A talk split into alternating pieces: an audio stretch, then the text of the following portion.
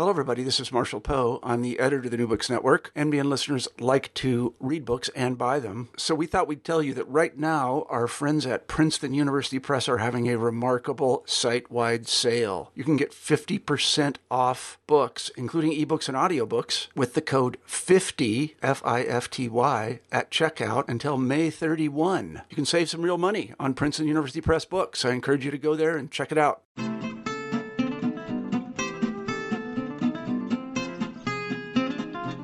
Hi, and welcome to New Books Network Fantasy and Adventure Channel. I'm your host, Gabrielle Mathieu. I'm the author of the Falcon series. You can find me online at gabriellemathieu.com. G A B R I E L L E M A T H I E U. Today, we'll be chatting with Octavia Randolph, author of Silverhammer Golden Cross the sixth in a series of the Circle of Ceridwen saga. Octavia Randolph's books are meticulously researched and stay close to the substance of that century. There's not one bit of fantasy in them. So, why is Octavia my guest on the Fantasy Channel?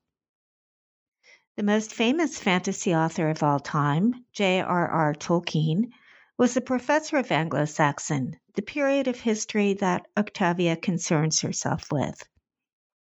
As anyone who reads or writes epic fantasy will tell you, world building depends heavily on an understanding of early and medieval history. I personally won't read an epic fantasy that has plate armored knights with rapiers, or dishes with tomato sauce, or protagonists with names like Chuck and Tammy. I want my morsel of fantasy served up in a believable world, one which I can almost feel and touch, except for that odd dragon or witch. Reading Silverhammer Golden Cross provided valuable tips for my own work in progress, as well as being a good bedtime read. Octavia shuns the scenes of torture, rape, and senseless slaughter that characterize some other popular novels. Let me tell you a bit about my impressions of the book sensitively developed and slowly building to a climax.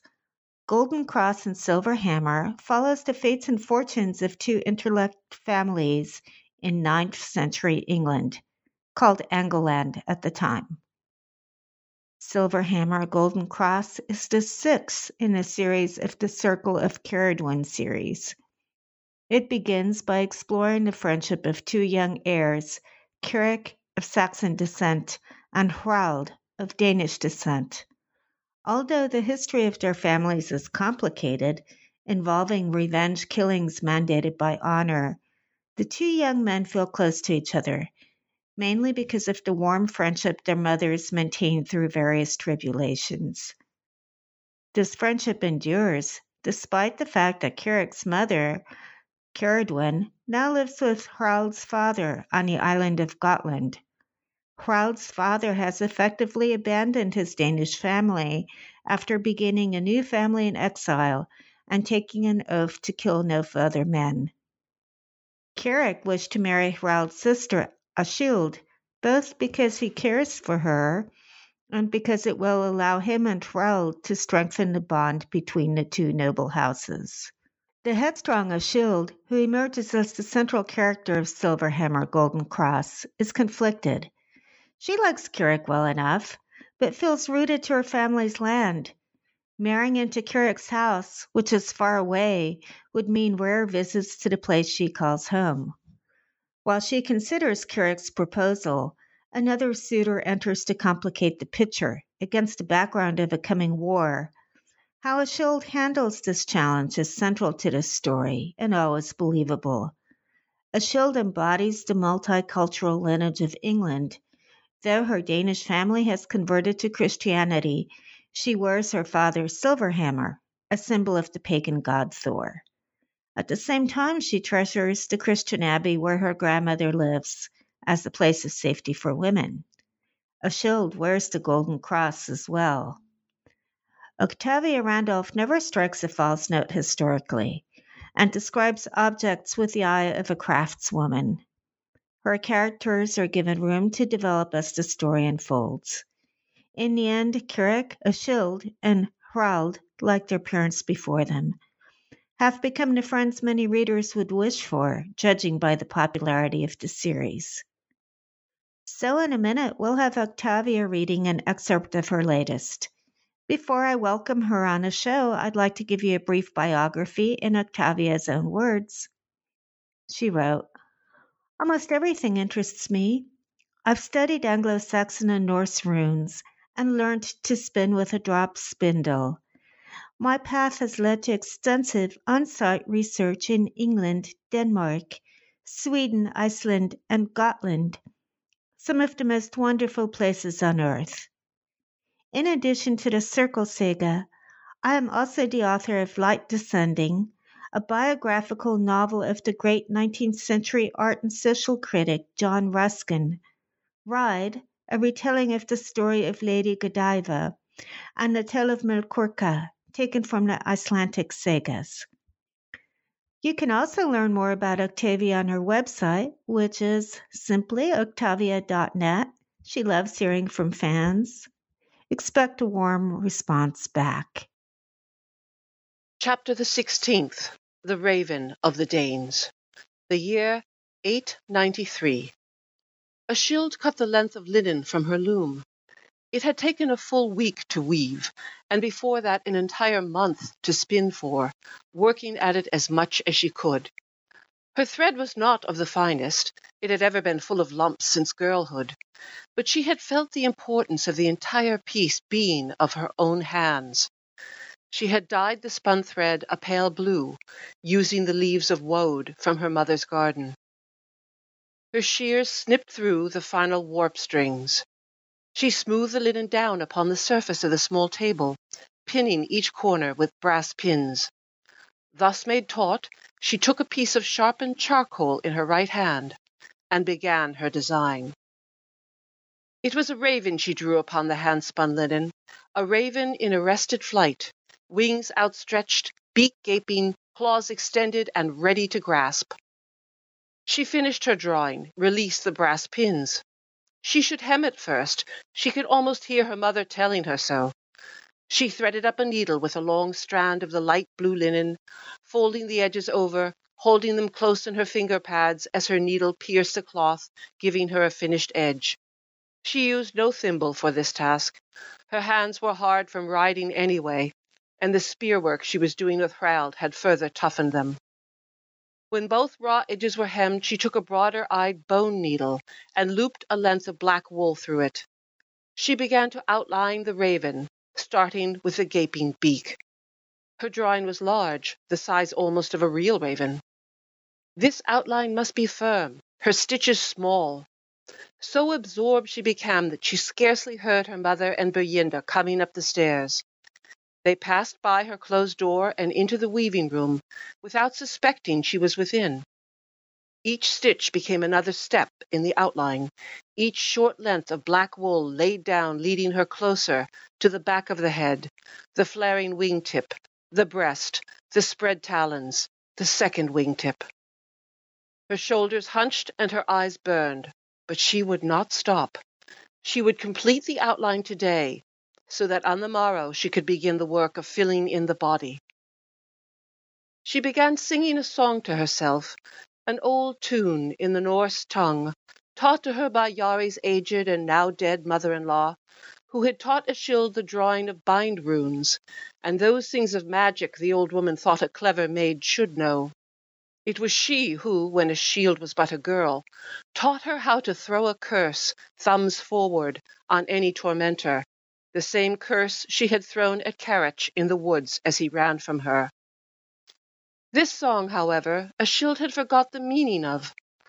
Falling from her lips, it sounded half lullaby, half lament. She went on, drawing her hand-spun thread over and over through her fabric, the needle rising and then vanishing as it pulled the black line, encircling her raven.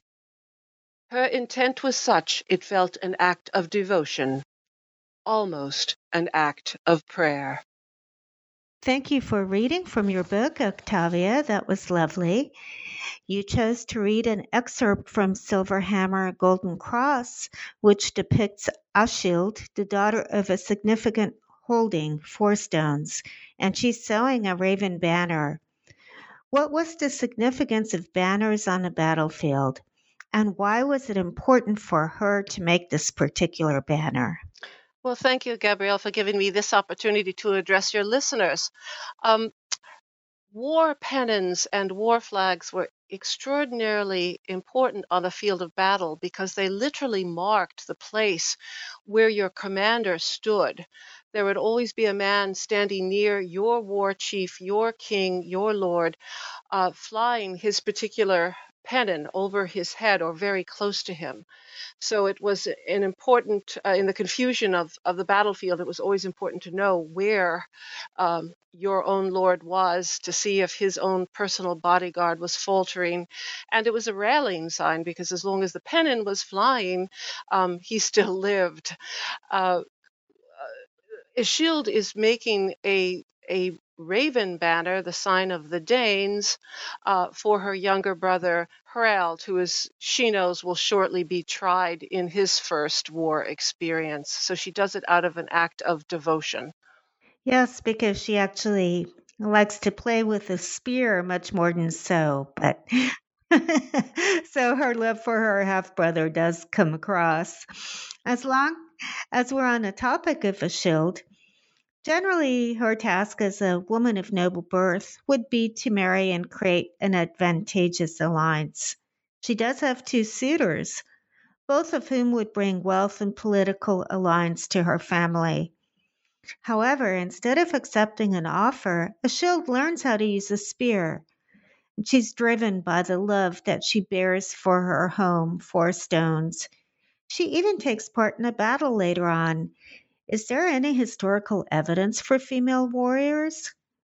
Such an excellent and topical question, Gabrielle, particularly in light of the recent discovery in Birka, Sweden, of the grave known as BJ 581, one of 3,000 graves uh, that was has been identified during the, the Viking era.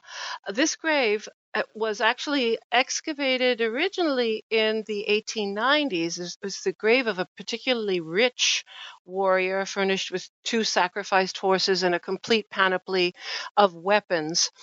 But now, uh, just this past summer, it's turned out the, the inhabitant of the grave, the human inhabitant, is a woman. Um, so it's really put ripples through the historic world because of that. There are, I would like to caution all of my readers and your listeners, many other uh, explanations for why a woman would be buried which with such heavy armaments such a treasure in in steel uh, one of them is that uh, we know from the Roman historian Tacitus writing in his record Germania uh, about women who were the keepers of weaponry in the family. Uh, so it's very possible that she could have been in a situation where there was no one to pass this weaponry down to. Um, she could have been wielding them herself. However, I would like to point out that in hand to hand foot combat, very, very difficult for a woman to survive uh, fighting men. She was, interestingly enough, a kind of a tall woman for her era. She was five five, so she was about four inches taller than the average Norse woman at the time. Um, rather stately, but still a, a, a, good two to three inches shorter than the average Norse warrior. Um, uh, as I have pointed out to my readers, women who are mounted on horses and wielding bows and arrows is a much fairer contest um, than women who are fighting um, in the ranks. There, if Roman historians can be believed, and and women the bodies of women were found uh, after Roman legionnaires engaged them. Uh, m- most people believe that these were women fighting out of true desperation and were not regular troops. So I would, as exciting as this find is, I would like to to take it with some caution about what the possession of such rich armaments really did mean in this one instance. Yes, one does have to think of the context. Personally, I'm pretty excited to know that I would have been a tall Dane because I'm five foot five. And there you go. yeah, I would have been towering over all the other women. There so, you go. Speaking of the Danes, uh, they're in your books, they're the aggressors that threaten the peace of Britain, although there are also some Danes that have uh, led peaceable lives in Britain in your books. Uh, how are the Danes different than Vikings? Were the Danes actually Vikings? In, in, this context, they're actually one and the same. I just do not use the word Viking in my actual novels because that word does not exist in Old English. The Angles and the Saxons referred to the invaders, the Danes, as either the Danes, the heathen horde, or when their numbers warranted, the great army. And the word Viking is, is actually very, very rarely found in Old Norse as well. Mm-hmm. It, it's used to designate an activity as opposed to a people group. Uh, the word Vik, V I K, in Old Norse means a bay uh, or a stream, and it continues to mean a bay in modern Swedish. So it certainly relates to travel by water, and there are fearsome dragon ships. But again, to go a Viking was an activity as opposed to a people group. So I I don't use the word Viking actually in the books. When I talk about the books, I use it because it's a shorthand for the for the Viking era. But since my characters would not have known that word, I do not use it myself. I see. Well, the heathen horde sounds pretty promising. if there isn't already a historical fiction book out there, there should be soon. I think that would make a great title. Uh, I know that you're traveling to Gotland soon uh, to continue to do your research, and Gotland plays a part in your books.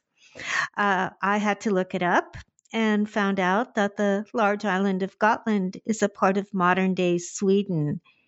In the saga, Sidroc, the father of young Hrald, who's the heir to four stones and the half brother of Ashild, has taken refuge in Gotland. What place does Gotland have in a political and cultural battle between the Angles and the Norse invaders?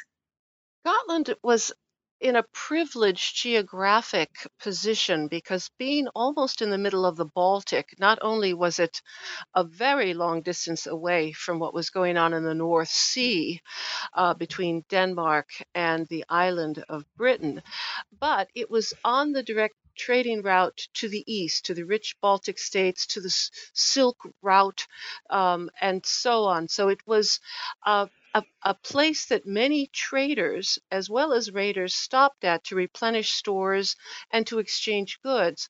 It was unique politically because it had no king. It had no armies. It was composed of really prosperous farmers that also traded and fished on the side. So it wasn't in itself a, a real target for raiding, but instead a necessary and important place to take on fresh water, to exchange goods.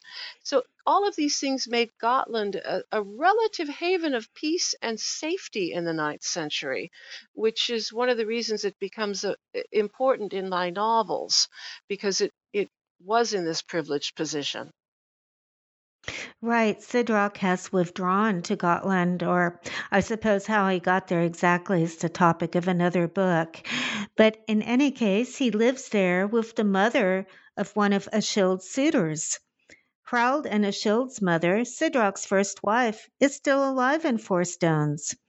And she doesn't seem to bear Sidroc and his new mate any ill will.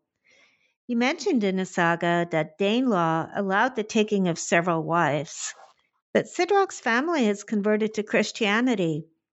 How come Sidroc is still accepted and welcomed in England despite his new life in Gotland with another woman? These bring up interesting legal and, and religious questions. Uh, first of all, any man or woman who had been missing uh, from Wessex and from the Anglo Saxon kingdoms under typical law, if you'd been missing for five years, your marriage could be declared void, and the surviving spouse was free to go ahead and remarry, go into a convent, whatever.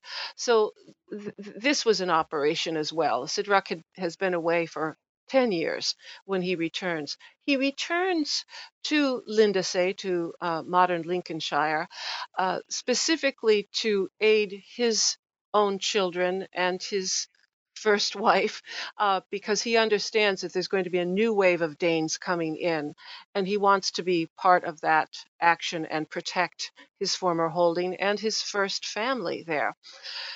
Uh, remember that his men were nominally Christians. Yes, uh, and, and Sidroc himself had been christened, uh, but it was a, a, bit of a nominal acceptance. Uh, so when he returns, he, and he is a, a, great war chief, he is greeted as a you know a, a returning hero by his men, and of course coming as he is essentially to the aid of his first family is seen as a, a noble gesture by all. Despite Norse people converting to Christianity, sometimes it didn't go that deep. And I do think the novel's title refers to that as well.